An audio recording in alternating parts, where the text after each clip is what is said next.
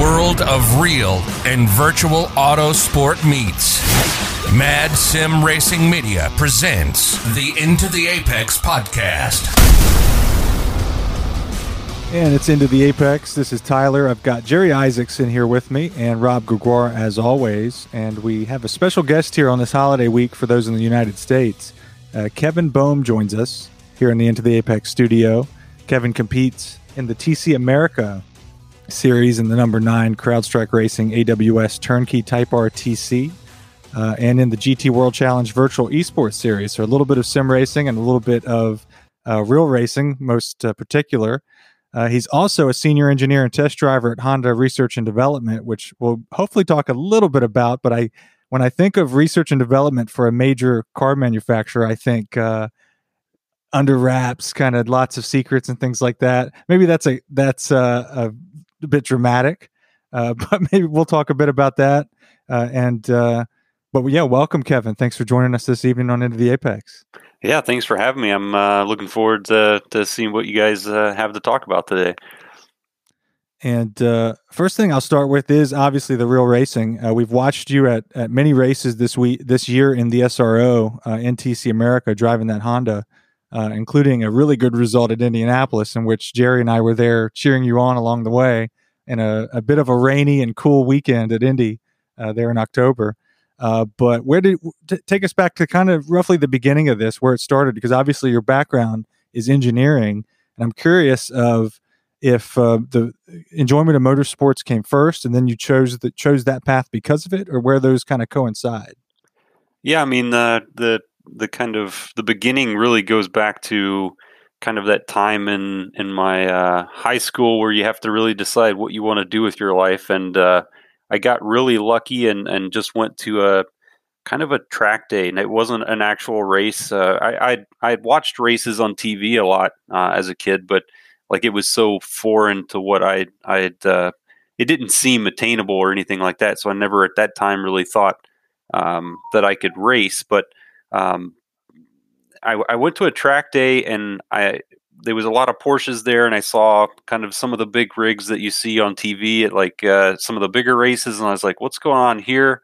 And uh, I, I realized that some of those teams had engineers that they were uh, kind of kind of managing multiple cars and things like that, even for just track days. And um, I was like, "Oh, that looks like a really fun job." Uh, and uh, it it turned out kind of the engineering really kind of clicked in my mind uh, from a kind of how I approach problems and things, and um, I, I, sort of just kind of went down a path towards engineering and and eventually as I was learning beca- to become an engineer, started to do some of those track days that I saw at that event, and uh, kind of coincidentally learned how to become an engineer and to think like an engineer at the same time that I got to experience some of those kind of uh, lessons that I was learning in an actual car on track and learned how to drive at the same time. And those two things ended up really uh, kind of helping me learn as both an engineer and a driver uh, as I kind of began. And then that, that's just carried on all the way to today. And that's got to be so. I know a lot. Obviously, all teams uh, in a serious series have an engineer or a strategist.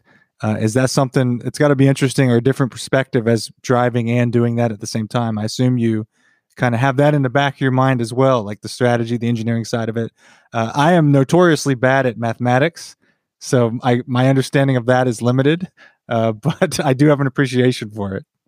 Yeah, I, I think uh, you don't necessarily have to be great at math to be an engineer, believe it or not, and uh, it helps. Don't get me wrong. There's times where you where you have to use it and you have to rely on it, but uh, really, I would classify engineering as more as a, a, way to approach problems and kind of being able to uh, organize uh, your thoughts in a way to kind of uh, reach a solution or, or, kind of create an experiment to, to maybe find a, a new, better uh, mousetrap, which is the kind of first lesson you learn when you're studying to become an engineer is design a new mousetrap, which seems uh, so trivial. But um, yeah, I mean, it's when I'm in the car, it's uh, uh, I, I, kind of I've realized just recently actually that I approach problems kind of two different ways.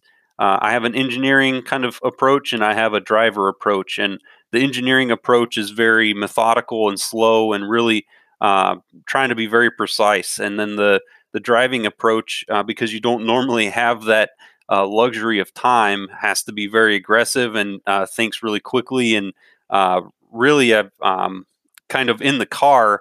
Sometimes you have to uh, pick and choose which one of those mindsets you use in that moment because uh, if you're in practice and the, the car is not necessarily doing what I want as a driver, then I have to uh, kind of rely on that engineering side just a little bit to figure out what could potentially we could do better, what what adjustment I could make to make the car feel better to me as a driver, um, and then I have to be honest with myself when we make those changes as a driver. Did that work or not? And then that just keep iterating all the time.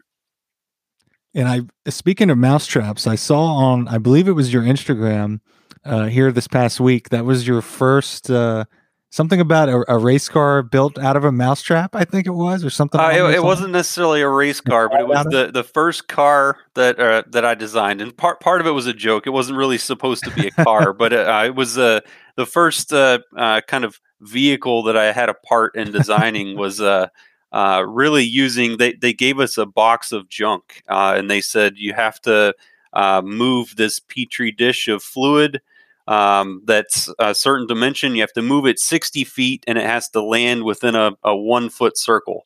Uh, and you have to do it with all this junk. Uh, and basically, I we and it was a, a, a, team of three. So me and two other people, we designed a uh, a little tiny vehicle out of uh, kind of wood and glue and and plastic and most importantly a mousetrap and uh, some rubber bands to to kind of create the propulsion and uh, it actually had some gears on it to to we had to calculate exactly how how far it would travel in one stroke of the the mouse trap and uh, the diameter of the wheels were really important to make sure it traveled the the exact distance and then you had to account for how much uh, the the vehicle would coast after the the mousetrap finished going so it was a a pretty fun experiment and uh, yeah we, it kind of popped up in my memories and was like oh wow I've, I've learned a lot since then yeah, that's that certainly awesome. that certainly makes engineering sound fun. I I don't know. Sounds like there's still a lot of math though, but it does sound like a lot of fun.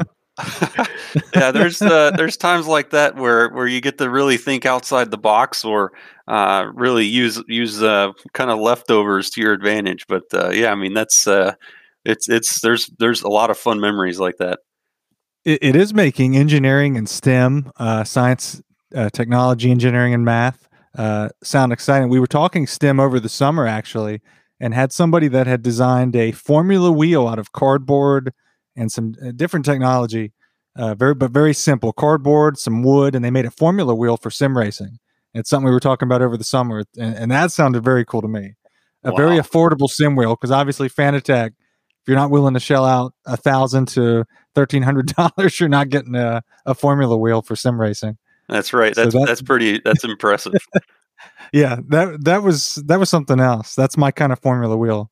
Um, and uh, so obviously uh, you started out and, and, you've got many SCCA championships. Uh, I know. I think I saw you race uh, raced in. Is it NASA or NASA? Uh, was it up in? Was it Great Lakes region or was it? Uh, where did you start out with with some of that racing?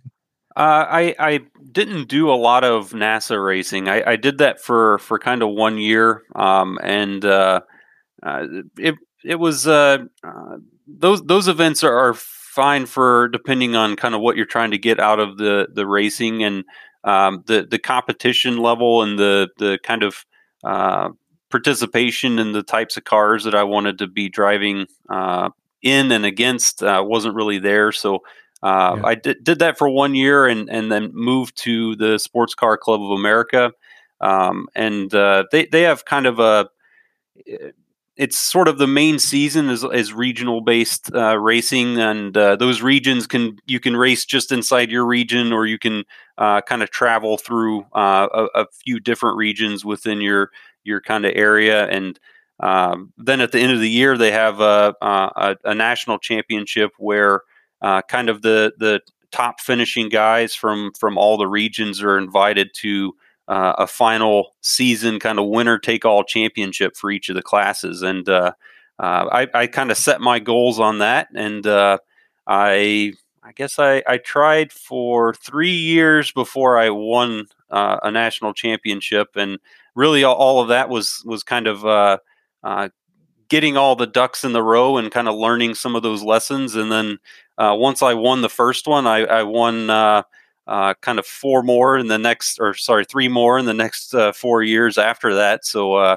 one four out of five years, um, which was was pretty difficult and and um, it, it it sounds like I, it was pretty easy when you when you, when I look back and and you you hear that, but it was just so so much uh, kind of preparation throughout the season, and um, there was all the other guys I was competing against. Um, they were trying to win too, so I mean, it, it was the car had to get faster every single year to to kind of be able to stay competitive and uh, the the year that that I didn't win was a, a really rough one because I, I had a chance. Uh, I started in that race second, and uh, the the car that uh, was a little bit quicker and, and could have won had a mechanical failure uh, not mm-hmm. long into the race, and then the unfortunate thing happened to me where I also had a mechanical failure. So mm-hmm. that one kind of changed the way that I approached the the preparation of the car after that, and really that that's what uh, that that kind of prep level and and the way that I was approaching club racing at that time really translated well into the transition into pro racing. Well, yeah, yeah no, four out of four out of five, uh, four four four years out of five as as the national champion is pretty impressive in its own yeah. right. But but how did you take it to that next level of a pro racer? How did you get involved in TC America racing? Well, I mean, it, it, it really it it started with that failure at, at Indy. So um, at, at, the SCCA runoffs at Indy, where I, I, I didn't finish, it, it really um, it, it just changed the way that I approached the car, and um, it, it was it, I started creating kind of checklists that I would go through the car, and uh, I didn't. I tried to leave very few things to chance from a uh, kind of mechanical. Uh, kind of durability standpoint and knowing uh, how much time parts had been on the car, and uh, being able to uh, not let things that I'd repaired go to chance. Like every time I did find an issue, maybe it, it wasn't all the way to failure, then uh, I tried to learn from that and, and, create a new process to kind of check it before it could uh, affect a race result. And um, essentially, that that eventually got noticed a little bit, and and uh, first it was it was really my my wife. So uh, we were still dating at the time, and she saw how hard I was working at it, and and she was just like, "Wow, no no one knows what you're doing." And uh, so she started helping with the social media just a little bit, which uh, helped the exposure, and then um, it, it, helped that I was being successful in that amount of time uh, as as we were building, and then um, it, it sort of just started with uh, some discussions with with HPD and, and letting them know that I was really interested in doing it, and then um, essentially they they helped a little bit, kind of uh, get access to a car, and then um, then it was all just uh, learning how to raise money for for a, a, much bigger scale than than club racing, and uh, yeah, I mean it was it really was uh, a, a bunch of things all coming together at once, and uh, yeah, it's it's a uh, it's it's hard to remember it all because uh, it was an incredible busy busy year. Um, and uh, yeah, I mean the kind of going to a couple of the the SRO events to see what it was about and and really trying to do a little bit of research before we committed to it. I mean, there was so, so many little things that uh, trying to learn quickly and uh, uh, yeah, I mean, it was. I, I, still don't think I've got it got it down by, by any means, but uh, yeah, I mean, it's it really. I'm not doing a lot different than than what I did in club racing. It's it's just there's a lot more um, on the the business side of of kind of raising money and making sure your partners are are getting value out of the partnership and things like that. But uh, otherwise, it's it's still just club racing at a at a really really competitive level. Sounds like uh, it sounds like a, a, whole lot of work, but but also kind of a dream come true to a certain degree. Yeah, you know, um, Kevin. Actually, I'll, I'll, be honest with you. Indy was my first uh, exposure to TC America racing. I've that was my first uh, live endurance race going to one, and and so Um, I, I, had not even really heard of TC America before, but when you guys finished at Indy, I mean, I think there was something like four, the four in your class, the top four cars were, still within six seconds of each other at the end of your of your race. And I mean, to me, that was exciting. The cars were relatable. What would you say to a motorsport fan that's maybe never heard of TC America that, that you think would be of interest to them? Um, so it sounds like you're talking a little bit about the the GT, the the uh, eight hour race, and and what. But your race, I think, even you know your your race that was day before, I think it was. But you guys were as your group, I thought was still pretty close together. Oh yeah, yeah, yeah. So um, yeah, I mean the the TC America racing is is pretty incredible because you ha- you have cars that are familiar to almost everyone. Uh, we're, we're, racing. I, am in a Honda Civic Type R. Uh, where we've got Mini Coopers out there. Where there's uh, BMWs. There's uh, Hyundai. I mean, there's a, a, lot of cars that you can really associate with, and um, kind of SRO and TC America has done a really good job working with the manufacturers to kind of control the performance on those cars to where when we go out and race, they're not exactly the same speed, but they do it all a little bit uh, unique ways, and we end up at the same lap time, which makes for uh, some really great racing. And uh, there's a lot of talented drivers in there as well, and um, a lot of them are, are probably trying to do exactly what I'm doing, which is uh, kind of prove themselves that they're worthy to to race at the pro level. So that the nobody really gives an inch out there, and uh, it makes for some really great racing. And uh, I think every race through through the whole season. I mean, Indy was was a great example where uh, it, it, a lot of times it, it, comes down to the the last lap. I mean, the on on the the Friday race, I was I led every lap except for the last one, and uh, I mean, mm-hmm. it that right. that makes a, a, great race for the fans. Uh, I I would have liked it to go a little bit different, but uh, it's still fun whenever it, it comes down, and and even when. Uh, I mean, it, you look in the mirror and it seems like you're you're okay. It's you're never okay in, in TC America. Mm. Yeah, yeah like uh, like you said, the cars are very relatable in terms of you know the the yeah. brands and the the cars and the models, and I mean, when me as a non race non racer sees that, I think, you know, th- those don't look that hard to drive. I mean, would it be fair statement to say they're they're not hard to drive, but they're hard to drive fast?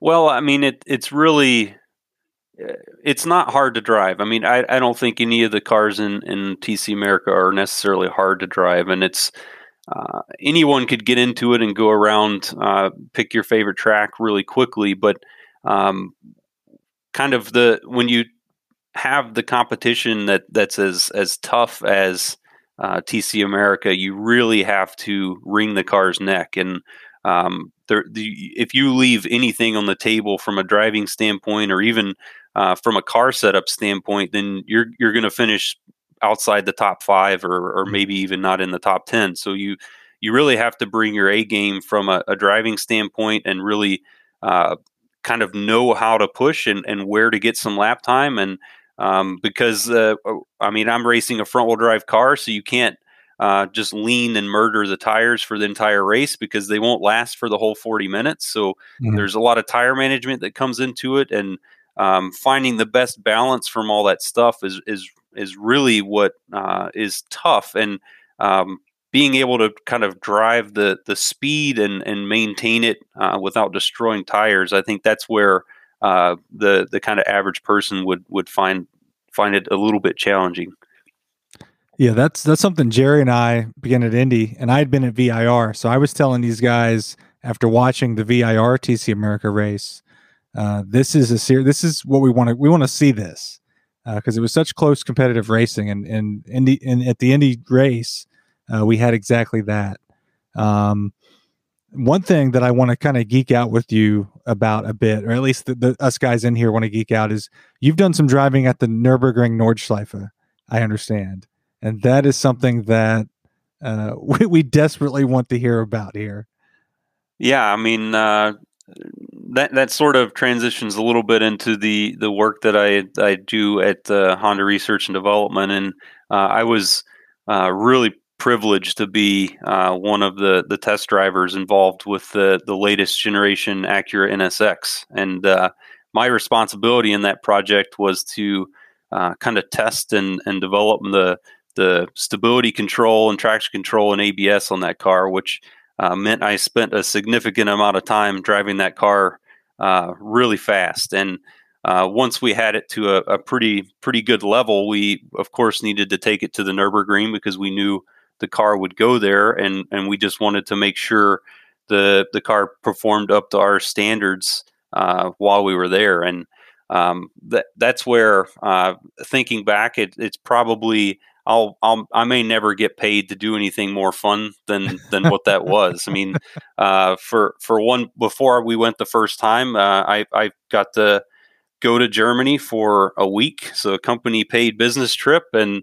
Uh, they rented uh, uh, two different Porsches, uh, a two-wheel drive and a four-wheel drive Porsche, and um, this was during the what they call industry pool. So it's the kind of manufacturer, like a, a, pool of manufacturers. So uh, kind of Porsches there, Mercedes. Uh, you, have got every big German man- manufacturer that they all rent the track at the same time uh, as part of an organization, and so it's a closed event. And uh, normally, if you go as a tourist, you can you can lap the Nurburgring during their tourist hours, but you you can't do continuous laps. You you kind of uh, enter on the the really long backstretch, and you do one lap and you have to pull off on the backstretch. You can never really run the whole backstretch. But during these industry pool events, it's just a, a test day. So we would, I would go out in these Porsches and uh, we learned pretty uh, quickly you could do uh, no more than four laps on a tank of fuel. Um, at flat out, and if you tried the fifth lap, then uh, you basically would run out of gas on on track. So uh, we would do four laps, and uh, come in and fill the tank. And um, yeah, it was a, a, that that week was pretty insane because it was just learning how to drive the the, the Nurburgring in a in a Porsche. And um, later on, we we went back, uh, of course, with NSX and uh, kind of took a, a, bunch of the cars that we considered competitors at the time and and really. Uh, got to experience what they felt like at the Nurburgring versus what the NSX did, and uh, yeah, it was a, a pretty insane, ex- insane experience. Yeah, that, I, am very envious of that as uh, as a day of work or a weekend or week of work. That it doesn't get much better than that.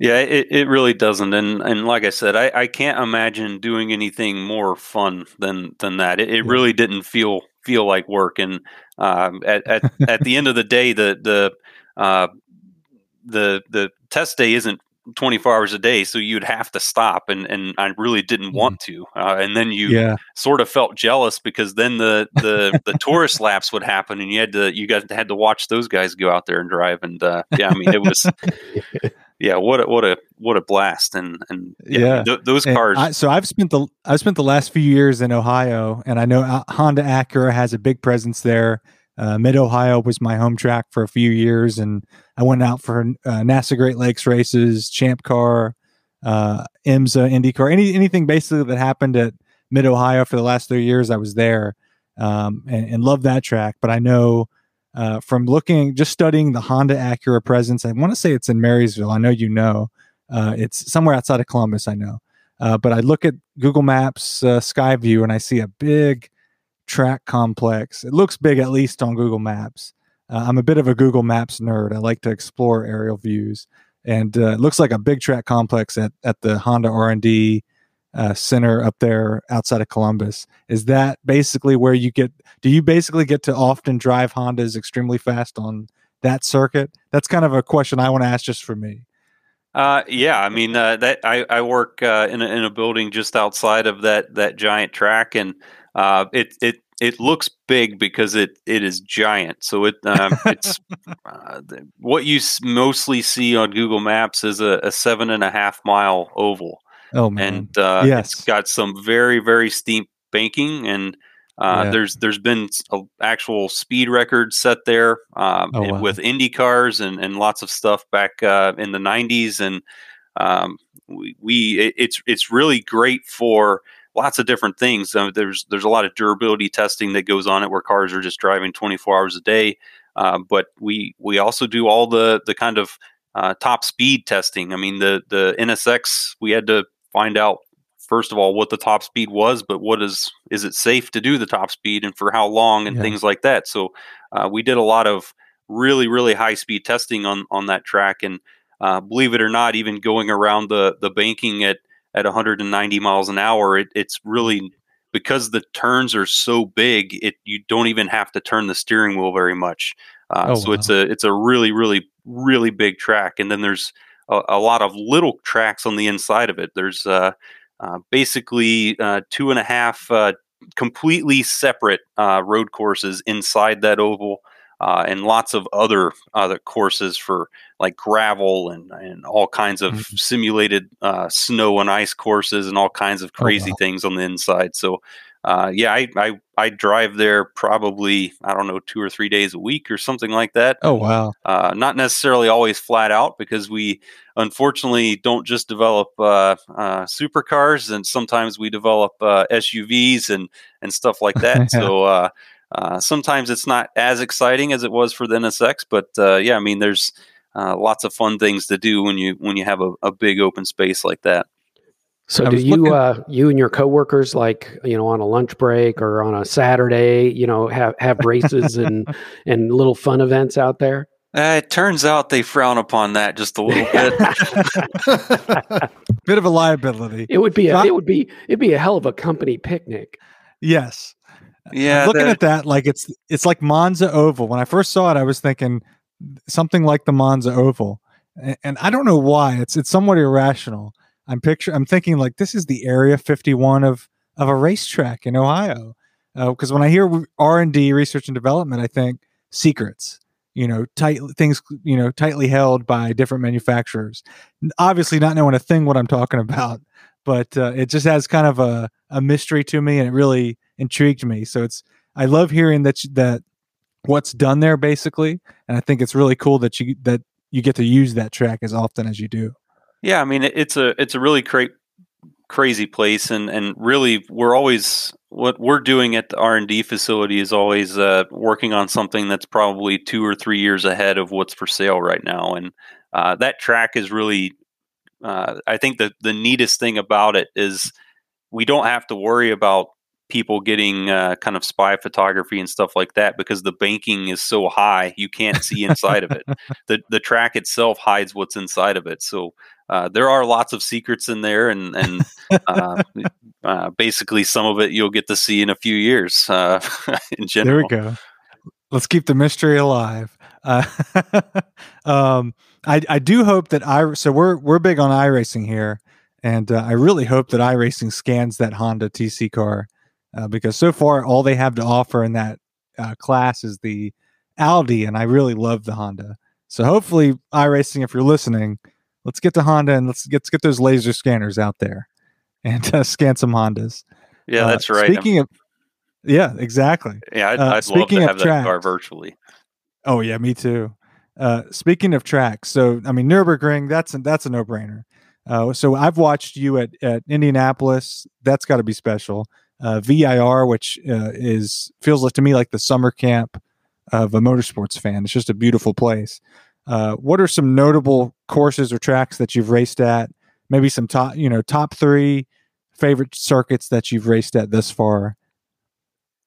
Yeah, I'm I'm thinking uh, uh, kind of Mosport in in uh, Canada. It it really the first time I was there, I wasn't really prepared for uh, kind of uh, how much commitment it takes to go fast there, and uh, it's a really neat place to to race because there's there's so many places you can pass and all of it's at high speed. So uh, it, it really gets your adrenaline going. And uh, Road America is is another really really great example of a a racetrack that if it didn't exist today, it never would because they can't build that track anymore. It, yeah. it really only exists because uh, they built it so long ago. And uh, that that track is, is, another example of just really high speed, uh, takes a lot of precision and a, a, lot of guts to to really go fast there. And uh, I think a, a, it's it's on.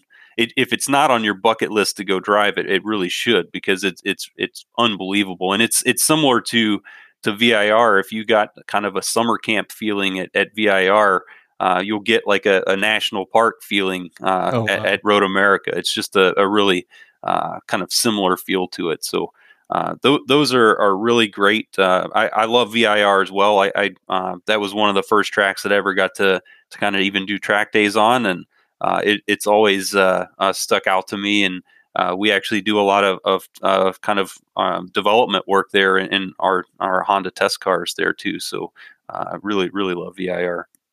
Yeah, that's that's now my home track as I've relocated to North Carolina, and uh, it's it's got to be a t- it's it's definitely a top favorite. I've been to Indianapolis, I think, the most after Mid Ohio. Uh, Mid Ohio, I know you're local to Mid Ohio now. Have you spent much time there? So it's funny. I, I I live probably 45 minutes from Mid Ohio, and I haven't been there since uh, probably 2018 or 19. Uh, um, yeah, but I, I love that track. It, it's it's uh Mid Ohio is is is a, a, great driver's track. Like it's a uh, mm-hmm. to to go and just do laps on and and uh, to be like to chase that feeling of being one with the car. It's like a perfect track for that.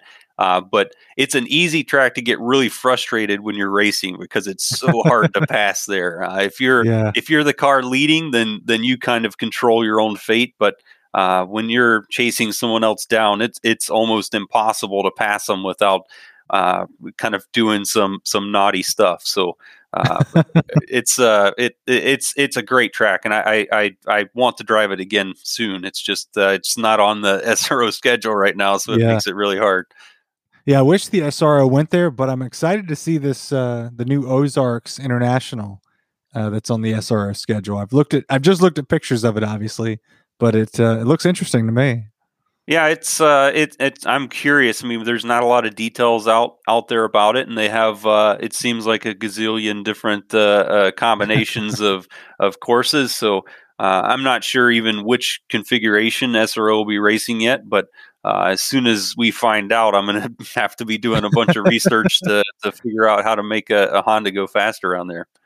Yeah, J- Jerry uh, is our local Ozarks reporter, so we'll ha- we'll send Jerry out there to see what the lay of the land is get some videos, maybe some. There we go. Uh, yeah, yeah, Jerry's elevation. Jerry's close to Gateway in Indy, so we'll send him out there.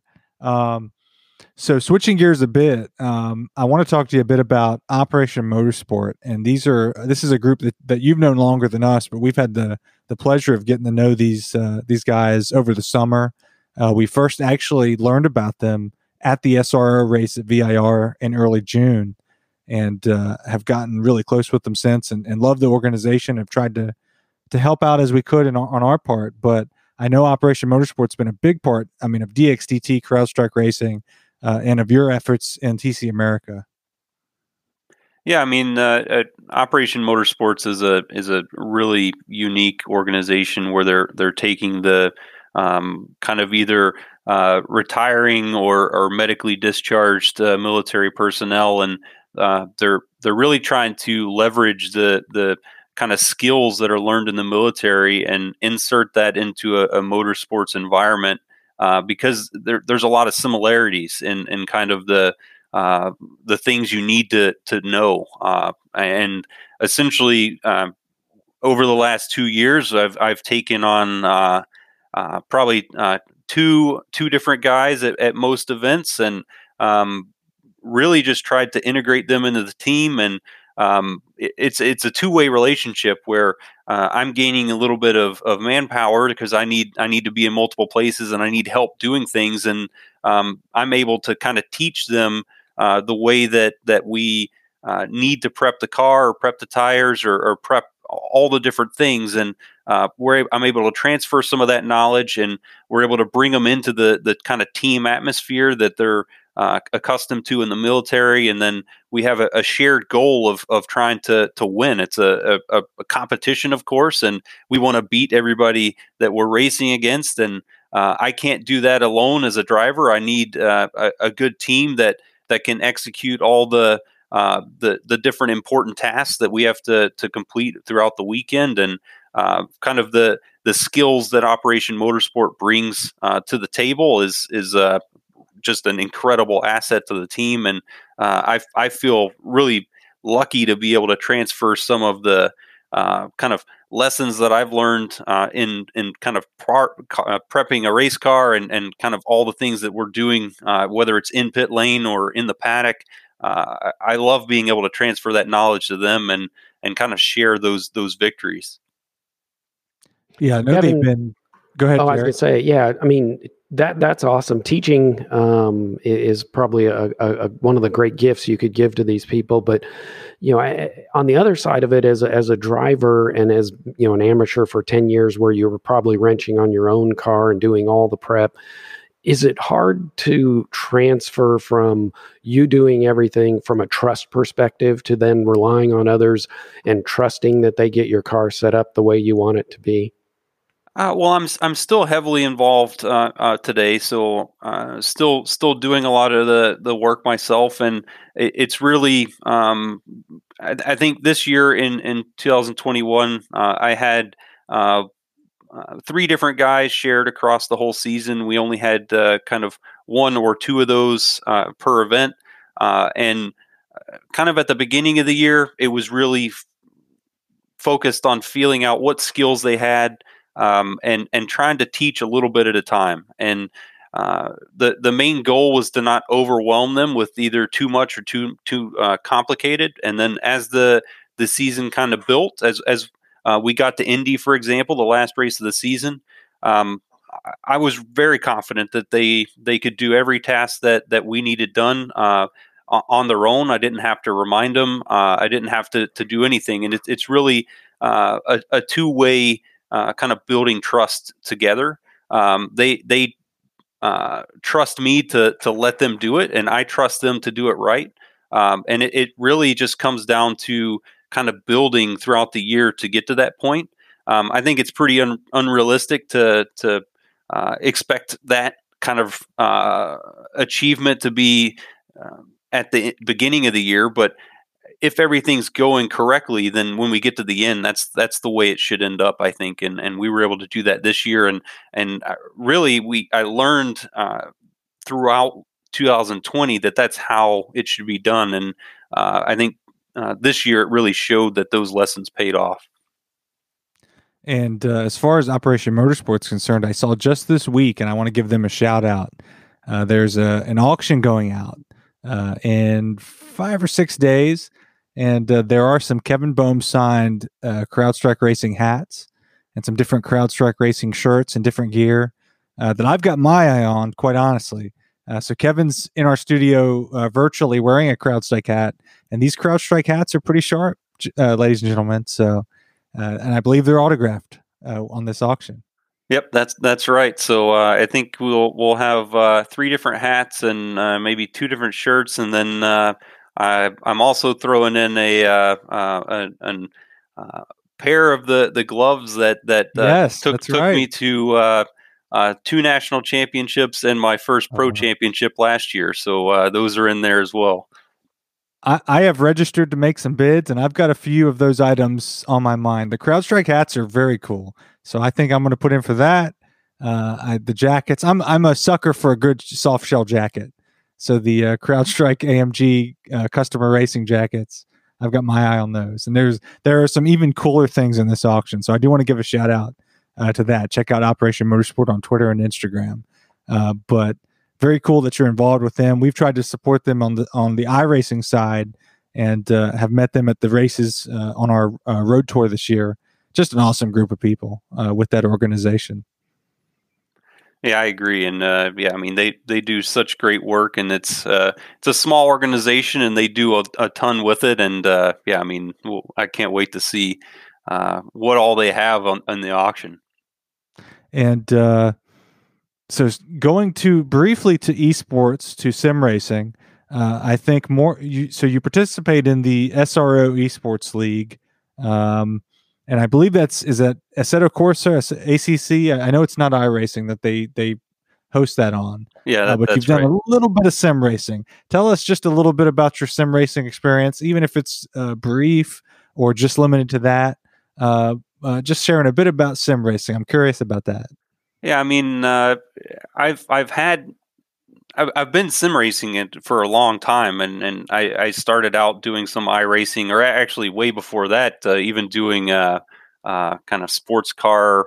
Uh, GT was the the sim at the time. This is way back in the early 2000s, and uh, uh, then uh, there was uh, like Grand Prix Legends. That was another really good one that I spent a lot of time on. And uh, as as I uh, got to, to college, that's when iRacing was coming out, and uh, it had a lot of the tracks that that I wanted to was kind of aspiring to drive at, at that time. So I, I of course got that, and uh, really didn't spend a lot of time racing. I, I, spent a lot of time driving it, but not doing a lot of racing. And really, over the last uh, kind of up to maybe two years ago, I really just used it to as a refresher. If I was going to a, a, a track that I hadn't been to in a while, then I would uh, kind of open up iRacing and drive it for a little bit just to to kind of get some muscle memory and and kind of uh, remind myself of what to expect when I get there and and some of that kind of stuff. And then um, last year when uh, the the SRO series had to kind of put a pause due to to COVID, then that's when SRO kicked off. Uh, at the time, it was was called uh, GT Rivals, and uh, really it was trying to kind of pick up the slack of of not having any racing for a few months. And uh, I, I, downloaded ACC and uh, took a crash course in in learning a new sim and uh, was able to to finish on the podium a couple of times, and uh, uh, nice. it was was not very easy. And uh, uh, we had a race every single week for five weeks, or I think it was five or six weeks. And uh, I, I, think I had only driven one of the tracks before, um, so mm-hmm. it wasn't just learning the new sim, but it was learning a new track. all the car I was fortunately racing a uh, a car that matched what what our our GT cars, the CrowdStrike GT cars, look like. So yeah. uh, it, it was really cool from an immersion standpoint, but uh, huge learning experience, and uh, uh, learned that a lot of the equipment that I have is uh, not necessarily the the best anymore, but it, it gets the job done. and, yeah, yeah. I mean, it's it it's crazy. I, I think you just raced this past weekend, if I'm correct, and uh, you've raced the last at least couple uh, in a is it a STEM high school garage uh, with a very interesting setup, but you're you're in an actual auto garage as you race. Yeah, that's right. And uh, I, I uh, here in Ohio, I, I, live in the the middle of a, a giant cornfield, and uh, it turns out the the corn doesn't help my internet at all. so whenever we're we're do we've in the the kind of uh, here in the last few months we've done three kind of endurance races. So uh, we did 12 hours of Bathurst and uh, three hours of Monza and six hours of, of Laguna Seca. And especially when you're considering a 12 hour long race uh, at, at uh, Bathurst, um, you you can't be going up the hill there and have uh, uh, an internet stutter or anything like that because the, the crash is going to be on the highlight reel for quite a while. Yeah. So um, that that sort of uh, uh, really made me go searching for a more reliable and a little bit quicker internet service. And uh, we've kind of been working with a, a local STEM school. Uh, we actually took last year's race car uh, to the school along with uh, the the local Honda dealership brought a matching Honda and we put them both side by side on the lift and did a uh, can you spot all the differences between a, a, racing Honda and a and a brand new Honda and uh, that that was there's a lot of little things that we've been trying to do with that organization and uh, they were very kind and and let me kind of bring my whole sim rig uh, to the, the middle of their garage and I plug in and connect to their internet and uh, run a race. I can attest to that because uh, being in Ohio for the last few years, I was introduced to the Amish community and cornfields, etc. I, I loved it. It's a bit cold in the winters, but uh, Ohio is a, a nice place if you give it a chance yeah, it, it, it it's it, it works perfect, and uh, yeah, I mean the the internet's fine. It's just uh, if it if it just has that brief little drop for right. it, it, it, doesn't work when you're when you're in a GT3 car uh, going yeah. over the mountain at, at Bathurst. That's the it, it oh. will not work out well. I believe Rob and I are still having flashbacks to the Bathurst 12 and iRacing. We did not do too well in that. That yeah, was ugly Yeah, that was ugly, but well, there's always next year. we'll we'll be a little better prepared.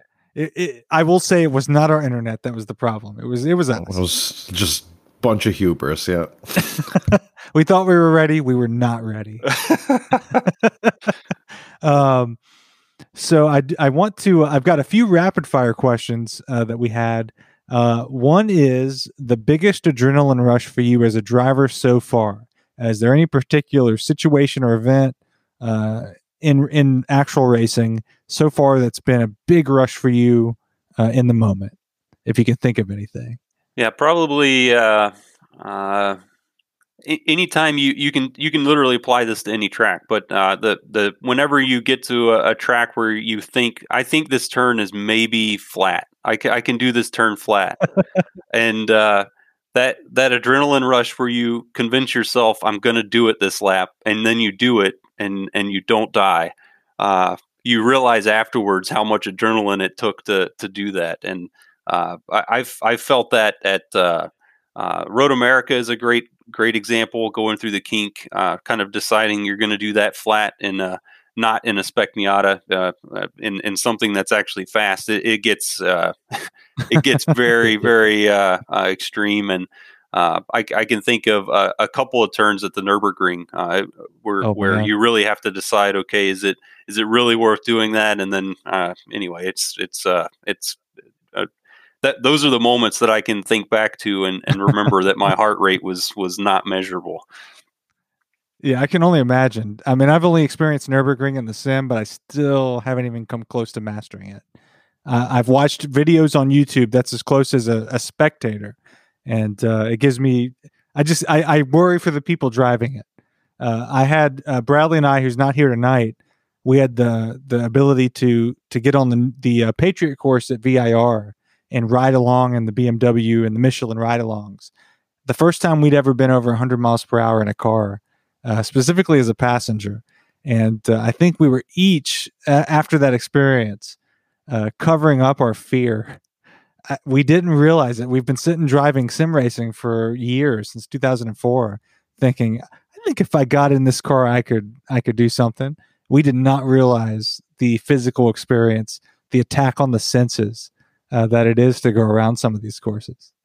Yeah, I mean, that, I think that's the the single biggest uh, difference between sim racing and, and real life racing because whenever you're learning a track or you're really exploring the limits in the sim, if you make a mistake, you always have a reset button. But uh, in in real life, uh, uh there's some some people that can afford to just hit a reset button in real life, but I, am not one of them. So uh, right. I have I have to to be really uh, methodical in my approach to to that limit and uh, finding a way to.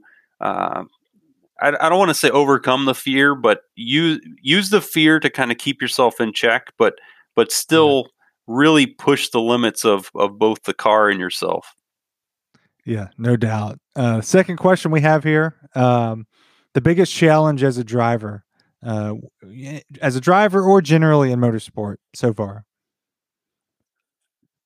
Uh, I think the the biggest challenge is just finding finding ways to do it more. I mean, the I think anybody that you uh, that that's got the opportunity to drive on a, a racetrack, whether it's through track days or through uh, getting to do real races. Everybody wants is is looking for the way. How can I do one more weekend? How can I do another? And um, it, it's really finding the ways to to do that and and learning that there's not just one way. It do, it's not uh, growing a money tree in your backyard, but you can be really creative and and learn to uh, kind of barter and and and really uh, kind of make trades and, and and be able to get your your track time in different ways and whether that is is getting used tires or or it just it doesn't matter what whatever you need to do to to do it and and kind of that resourcefulness is it uh, it'll eventually snowball and and I, I think I'm a perfect example of uh, going from literally buying other people's used tires that they were throwing away to uh, getting to professionally drive race cars. So it it uh, it, it, can snowball uh, to something big as long as you uh, kind of uh, stay motivated and, and never never give up on being creative. And then of of uh, all the you've driven many courses in the U.S. as well as the Nurburgring. Of all the courses courses you haven't driven, is there one course? Maybe we'll give you two that that stick out that you would like to drive that you have not yet had the opportunity. So I it's uh, there's two that come to mind immediately, and uh, I'll I'll say it uh, um, probably the the the one I want to do the most is is Le Mans.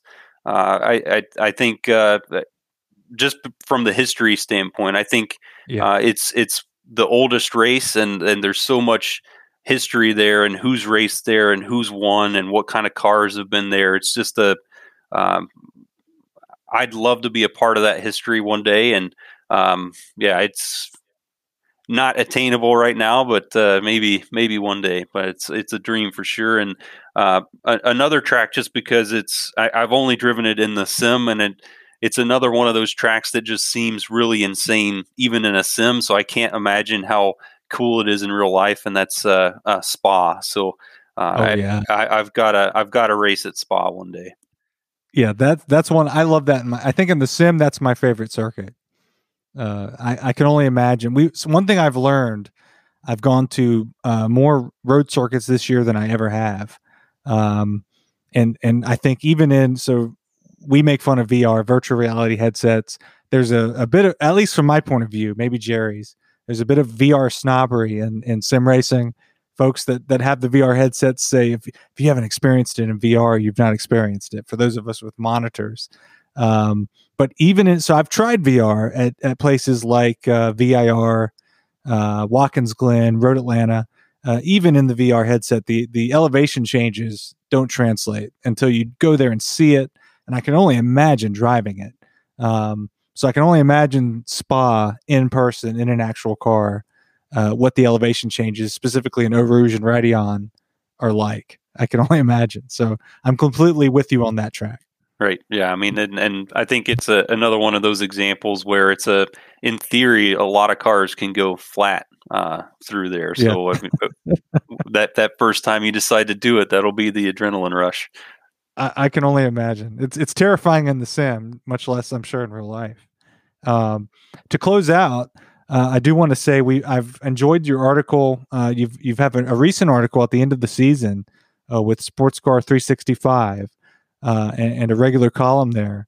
And uh, you you recently wrote about the five things you've learned about professional sports car racing and professional racing, and uh, some very interesting points. You had five specific takeaways of this year, and uh, I won't have you go through each of them just for the sake of it would take a long time, and I think folks can should and can seek that out and read about it.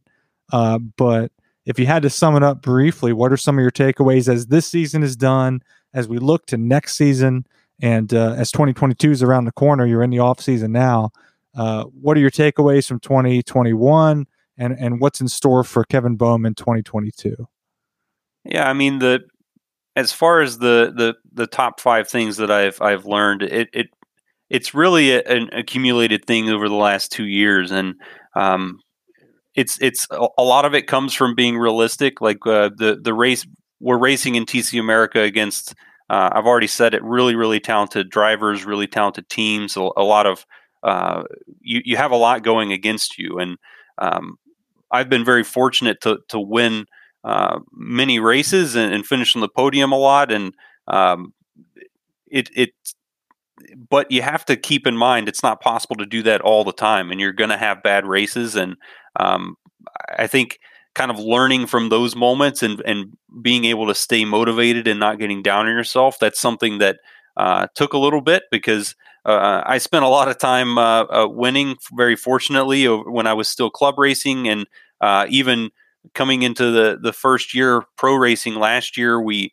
we won had a big string of a lot of wins and a lot of podiums and and won the championship in, in the first year and um, kind of I had a lot of uh, success and and learning how to be unsuccessful successfully is a is a really important thing and uh, the yeah. the the different kind of ways you do that through uh, kind of teamwork and and collaborating even outside of your team and uh, those kinds of things are all the the little nuances that uh, really made all that possible and uh, I I think uh, it. I definitely, if if you haven't read that article, I, I definitely recommend everybody going and yeah. reading it because it's uh, uh, it's pretty brief. I, I didn't. I, I don't. It, it, doesn't take long to read, but uh, it's it's a few yeah. things that that are.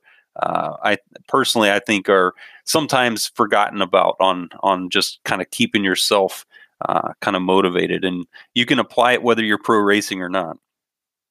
Yeah, I I, I love that article, and uh, I think uh, as far as Sportscar365, I love their articles and, and news generally. Uh, so I recommend following that. Uh, Kevin Boehm uh, on Twitter at K Boehm K B O E H M Racing, uh, and also search him out on Twitter. we're excited because we've had a heavy road schedule in 2021. We're going to be out at many SRO races in 2022. Uh, so hopefully we catch up with you again trackside, and uh, we'll be jumping up and down as we were in Indianapolis, Jerry and I, uh, pulling for you uh, in the TC America and beyond uh, with CrowdStrike Racing and DXDT, which is based out of our home state of North Carolina in Statesville, North Carolina, which is very cool. Um, but we appreciate a good almost an hour tonight with you, Kevin. Thank you so much. No, thanks for having me. It's been a lot of fun. that's Kevin Boehm. We'll be back on Into the Apex.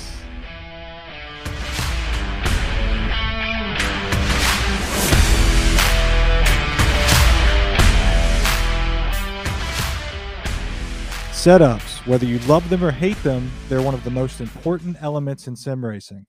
However, so many of us don't have the time to painstakingly tweak every value to create a good setup.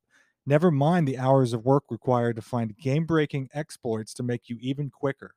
The Coach Dave Academy has created competitive iRacing setups developed by professional sim racers and engineers that are designed to enhance your performance in the most popular sim racing game in the world. Receive new setups for iRacing season car and track combinations every week, giving you the time and pace to be able to focus on racing on the track rather than being sat in pit lane. All the setups follow real driver feedback and come with Motec data and replay files, helping you improve not just your car setups, but also your driving technique. The best part when you sign up, the first week is free, which means you can test the setups for yourself before committing to a monthly membership. Check them out at CoachDaveAcademy.com forward slash iRacing. That's CoachDaveAcademy.com forward slash iRacing. This episode is also brought to you by the racing fans at Great Hire HR Solutions, a longtime partner for Mad Sim Racing Endurance. On board the Mad Sim Racing Porsche GT3 that myself and Rob Gregoire here got a top five finish in the 10 hours of Suzuka in iRacing. Great Hire HR, whether you're hiring one or 100 employees, Great Hire will let you focus on what you need to do running your business. Check them out at greathirehr.com. That's greathirehr.com.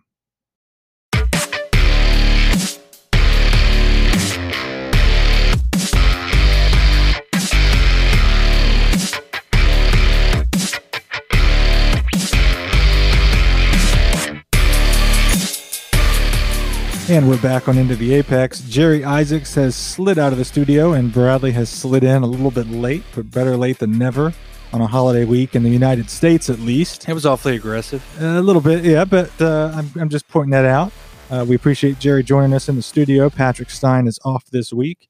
And uh, what an excellent interview with Kevin Boehm, uh, Rob. Uh, almost an hour of discussion about uh, one thing that, again, we geeked out on it. I, I think we kept it a little bit tame uh, but uh, some of the Nurburgring driving experiences, the opportunity to be a test driver, uh, or really any type of driver on the Nurburgring. I mean, that is a a bucket list track. That is a uh, what's the phrase or word I'm looking for? A mecca. A uh, yeah, what, what's mecca. the Mecca I'm at a loss. I think, I think, I think, that does it. I think I think you got yeah, it. It's a destination a pilgrimage. That's the word I'm yeah, trying to find. There you go. It's, it's, it's a journey you make like Le Mans that that it's yeah. it's absolutely worth going that far if say you're like us in the United States. Yeah. Well, the big three that you'd make a pilgrimage pilgrimage to is Spa, Le Mans, and Nurburgring.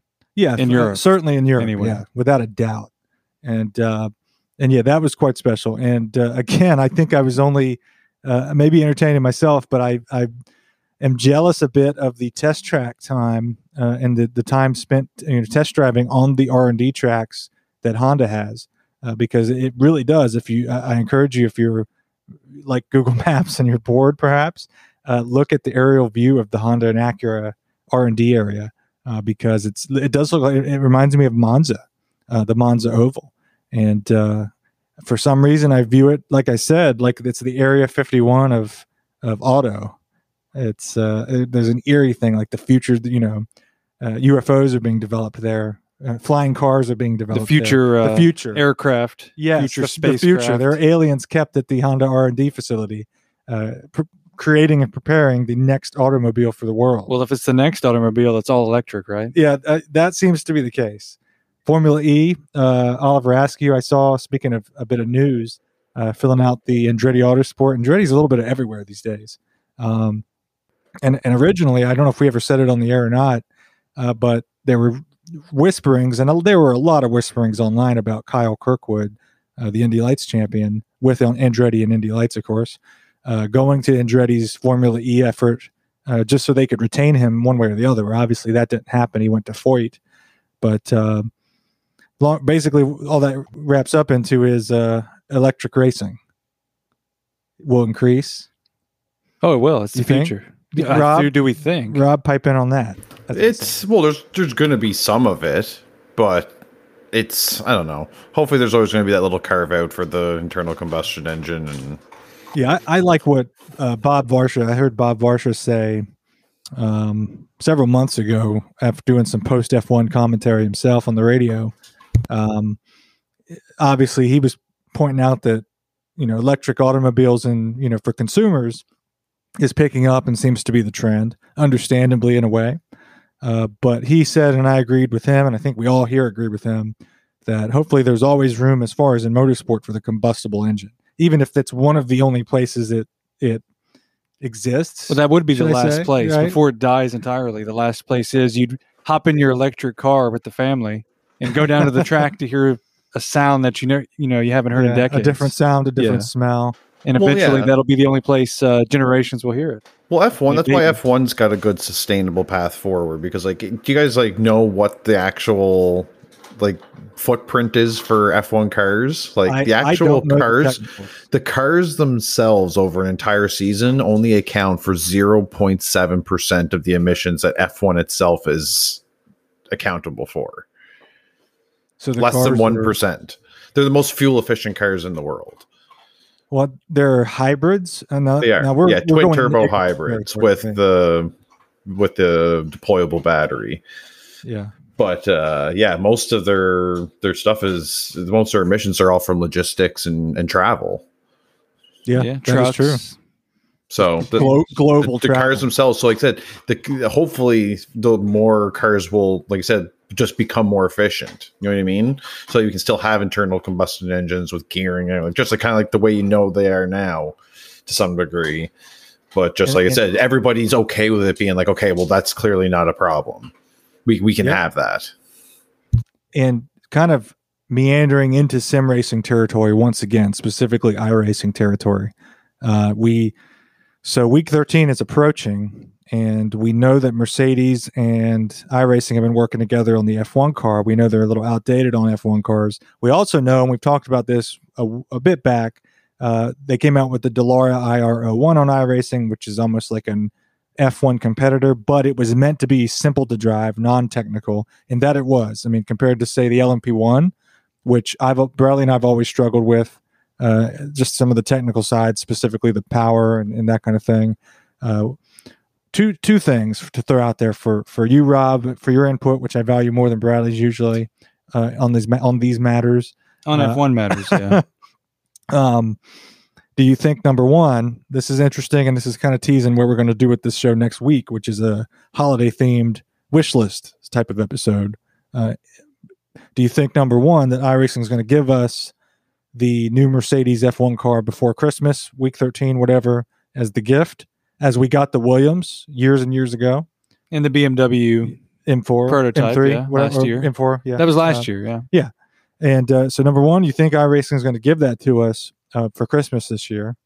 And uh, number two, do you think it's going to be so complicated to drive uh, because the actual cars are complicated? These are things I don't really know. I don't know, man. To be honest, like it's the cars are only complicated to drive like if you were actually driving one, like you were having yeah. because like there's different paint, uh, uh, power unit manufacturers. Everyone's got their own stuff going on side. So it's like there's different mappings and stuff like how you actually interact through the wheel as a driver is different, right? So like they're going to have all they're really going to have is they're going to have their DRS and they're going to have the ERS, and the ERS is just turning it on and off. It's just a button to hit overtake, kind of like the LMP one like the P1. So yeah, would you call it closer to the P1, which is yep. where, where it's It'd be really way closer to the P1. It's oh yeah, it's it's extremely noticeable. It's like it gives it an additional 500 brake horsepower. Okay, because in the sim, that's absolutely noticeable and it's a blast, but I don't use it wisely. But imagine it with a be- even better power to weight ratio. Uh, and then push to pass in the IndyCar, it's it's almost not noticeable. It's not an instant boost. Yeah, I don't ever. I, I, don't really notice it. It's subtle to me as far as the experience. Kind of like the push to uh, or the boost in the uh, go karts that we did. yeah, yeah, maybe a little bit like that. Um, so I'm wondering how complicated it would be because that that would I would want to get it, but then at the same time That's I have played the, the F1 games. Oh geez, I have played the, the Porsche F1 games, and you would. I have the Porsche. I have the Porsche LMP1 in iRacing, and uh, I've I used it, tried to use it once as a teammate in a Le Mans six hour or so race, and I took the whole team out because of floor damage, just going over curbs one time. Uh, and then at the same time, I didn't understand how to properly use the push the power. Well, you could put it on automatic. Yeah, but st- uh, I it, which I mean, you're not. It just didn't work out. That. It just it didn't work out with me. It wasn't. I wasn't meant for it. It wasn't meant for me. Something like that. Uh, so then, if it's going to be the same thing with the Mercedes F1 car when it comes out, uh, that makes me question: Do I even want to bother with it? Oh, it's it's really not that bad, man. Like once once you get a hang of it, like I said, I know you. I, I don't. Reach iRacing should be paying Tyler because he kind of revolts anytime you mention any other game that's not iRacing. They should, yeah. They're not paying me, by the way. I'm they not getting be. anything from them. Um, F1, like I said, pick it up. Pick up even like an older copy of it and just play it. But isn't it arcadey? Isn't it like an arcade? It's I don't know. Every they're all none of them are actually real. It'd be like uh, that is, uh, just look at this way. Me. It's it'd be like buying line of the night. It'd be like buying uh, a treadmill that's really good and just buying like a regular treadmill. like F1's just the regular old treadmill. It's What's like, a really good treadmill like, Rob? So I don't know, so like, if I have like a, Peloton sh- like levels or something. Oh. I don't know. So if I have a real, so you're, what you're saying to me is, and and you expect me to listen to you, is if say I have this really really nice thing I should go and get this thing that's not even close to how nice the nice thing. If you want to just get a rudimentary experience for a very minimal cost, and because all the things that you're going to do in it are going to be completely transferable, of just because it's just something you have to get into your brain of knowing where to use it, when not to, how much you have to deploy each lap, and that's so, it. So can't you just get that from a YouTube video? Why do you have to go buy the game? Because it's a it's there's muscle memory to it of just having buttons assigned because you can still go in you'll be able to assign the same buttons on your wheel to like I can assign the same buttons I use in F1 than to iRacing when it comes out to deploy my ERS and my DRS. So it's just things like that and like you have to do those things while you're thinking about racing at the same time. It's like it all happens at once right? So there is something that you have to get used to with it so you're saying if I get an F1 game, quote unquote, uh, it will prepare me or warm me up or practice or just for or, well i guess you could just go get the uh lmp1 it would give you most of that. And you would also be in iRacing still. yeah just drive the p1 you, you mean the car i just told you that's not worth driving for me so i don't yeah. Hey i, I enjoy it. i wish i had after after being at petit le mans i took it out on the track in a test at road atlanta to try to get because i tested we commented at, at Road Atlanta how deeply they break down the straight hill. Um, and what is it, the 100 marker or something like yeah, that? 100, I tried 75 when they're doing over. yeah, I know. And I, I tried to to, to uh, replicate that in the GTE, the GT3, and the P2, and I couldn't get it on, in any of them. I locked up and just ran out. I, I loaded in the LMP1, and I could get it. I could break that deep and get it to stop, and it was exhilarating in VR. How many night. how many laps been exhilarating? Oh, I did like ten laps. Ten laps. Yeah, it was it was fun. Are you to hook me up? Are you going to set me up in that? I would. Yeah. I'll, I'll give that. it try. was almost. I just. I have never done the P one and V. It was nice. Other than the whining sound of the hybrid system, it, it you could get the deep grumble of what sounded like the DPI. So I was basically simulating in the simulator that I was in a DPI. Which, of course, we're not going to get DPIs. No, I'm sure it's, not. It's too late. yeah. That. So, like in the P1, you get all the same things. The only difference is really going to be is the your I guess, not being able to practice deploying your DRS on time. So how, I mean, it's just how many things do you have to worry about at one time? ERS and DRS. That's it. That's it. Two things. And you pretty much are most cases you're always using your your battery, your ERS out of the corner to get up to speed and your DRS is just obviously DRS. You know, so to get up is. to speed out of the corner, you have to do you have to press a button after? Yeah, you corner? press a button. You yeah, more or less, you press after every corner. Yeah, that sounds that sounds like too many things. Or to, or when you when you, you said when you said you have to do two overtake. things, I was thinking that's too too many things. Yeah. You're losing. No, once you do it, you're it's, it's not bad at all, and you actually like it, and you're way faster because you can go on F1 and tell it to just automate all those things for you but you'll notice that you're way slower than everyone else, right? So because I'm not pressing button. I mean that that is like a, a game. It's not, but that's really what they quickly. do in real life. It's it's literally what the F1 cars I don't do. They have an overtake button. I don't want to do that when I'm oh, trying you're to just, enjoy my drive. Oh, don't be like that. he, he just wants to point and shoot. Yeah, point yeah. and shoot. Don't make me aim. I just so basic. Go fucking have your pumpkin spice. Get out of here. pumpkin spice. Yeah, you're so basic, and your coffee likes and you're racing. No, I just want to. I just want to drive the car. I'm pure. I'm pure. I just want to drive. Wants a natural driving pure. Natural. Don't add all these th- frills yeah, to the experience. No, no buttons. Bradley, do you want to learn to do that? I mean, I'm going to buy the car. No yeah, he's going to buy it. So there you go. he's not. He's not going to buy the car. I mean, if I had a, a proper Formula wheel with uh, plenty of buttons Wait to map. Do they have any of this already in the current MP40 or whatever it is? Oh, I, I never bought it. Who knows? I never bought it. I never. Bought it. So I don't. could just be sitting here sounding like jackasses. They could have all these systems already in the game, and us not even. well, know. I've driven that car, and I don't get talking like these new things people have to do. Yeah, it's like know. no, holy fuck. You, so, so you, we're, on, we're on top of the game here, guys. Yeah, holy shit yeah, he's saying he's over here saying I'll buy it as soon as it comes out. I'll buy it because it's the new who, thing. Who is leading F1 points right now? Uh, Lewis Hamilton. Oh, Incorrect. Incorrect. He's won the most races, hasn't he? I don't know, but it's probably it seems like it anyway. I don't know. He's not leading the points. Well, so I don't follow. So this points. is Johnny Come Lately, who who doesn't know any, doesn't know much about F1. That's not a news flash. It's not a news flash, but still, I'll we, buy, it, I'll buy it as soon as it comes out. When did we give up on our segment on? Uh, You're gonna set up a tent at the iRacing shop? Yeah. When did we give up on our segment for the F1 Fantasy? Things happen. Things happen. That's what. Uh, no, I mean I'm going to get the car, and I'm going to get the next next year's whenever it comes out. Next year's F1. Yeah. Would you? Would when you, is it going to come out? Is it coming out week 13 in December? We're speculating that. I mean, it would make more sense and make the most sense. It'd be a good Christmas gift. It would, and I, I could see that happening. I mean, what is like our gift going to be, Rob? What do you think they're going to get us? Uh, it's either going to be that or it's going to be rain.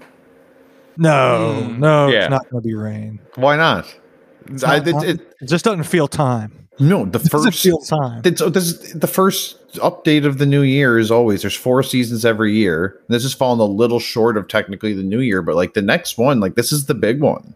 You think they're going to beat? That's right. You know what? You know because when they set the endurance schedule, if it's not already out when they set those endurance schedules, they don't add it in. They could for change consistency. The they can change the rules. You know what I'm saying? They, yeah, they can do whatever they want, but still, yeah. Yeah, but they don't. Sometimes this is the big one. Yeah, I think we're going to get both. But usually they te- usually they do a lot of cryptic teasing on social media. Yeah, but we already know it's coming, so why do they need? Yeah, exactly. But they like to do. I that. think we're going to get both. I think we're going to get a screenshot in December. The F one, of an F one car, car in with, rain. with rain tires. I think yes, rain tires. Maybe we'll get intermediates and wets. Yes, and we're going to get to uh, replicate that uh, Russian race. Oh, Lando. Yeah. Don't don't change the tires. Leave me alone. Guys, I know what I'm doing. I know what I'm doing. Or don't talk to me or whatever it was. Ugh. I can't do this. Poor, poor Lando. Yeah.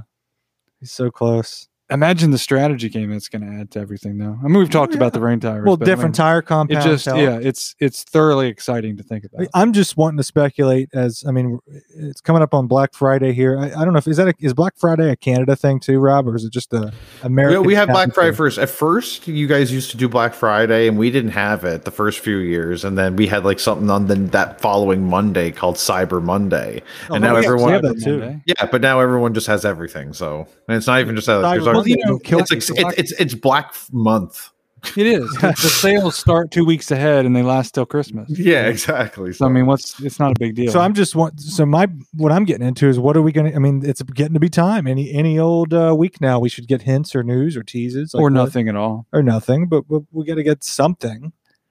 I mean, we we've well, invested again, so we've all invested so much. I want I want the, like I said I want the Honda TCR. We need more TC cars. Yes, I would like more TC. The Audi is. I want we need more than just Martin. the Audi. We've said it for how many? Yeah, how many months? The Mar- Aston Martin GT3 GT3 or, GT4? or four. I don't care which. Yes, both of those. Aston, nice. Aston Martin's up in this ma. LMP3 because we don't have GT Le Mans. Although I'm okay with having more GTDs to choose from. Yeah, more. I do like that. I do like nice. that because that seems to be realistic. Uh, it's prototype cars or GTDs. That's what it's going to be. Uh, it's going to be a, MP3 too. That's what I want. P3 would be cool. Uh, well, they got to. If they're going to get rid of GTL, GTLM, like give us something gone. to fill the gap. Dead. Yeah. yeah. Well, it's not in the sim though. The sim, it's not dead. Well, it will. Yeah, it will be though. It's At European. The end of the year. couple years. Is the European Sprint Series dropping it? Well, I guess not because they have a few more years or a couple more years in ELMS so there. and all that. But who, who's going to seriously? They're not going to scan or support these things anymore. Well, no, they're not going to get new. no, but that's that's what I'm saying. Like, if it's gone, then they need to give us that. Just that that's the gap get, filler.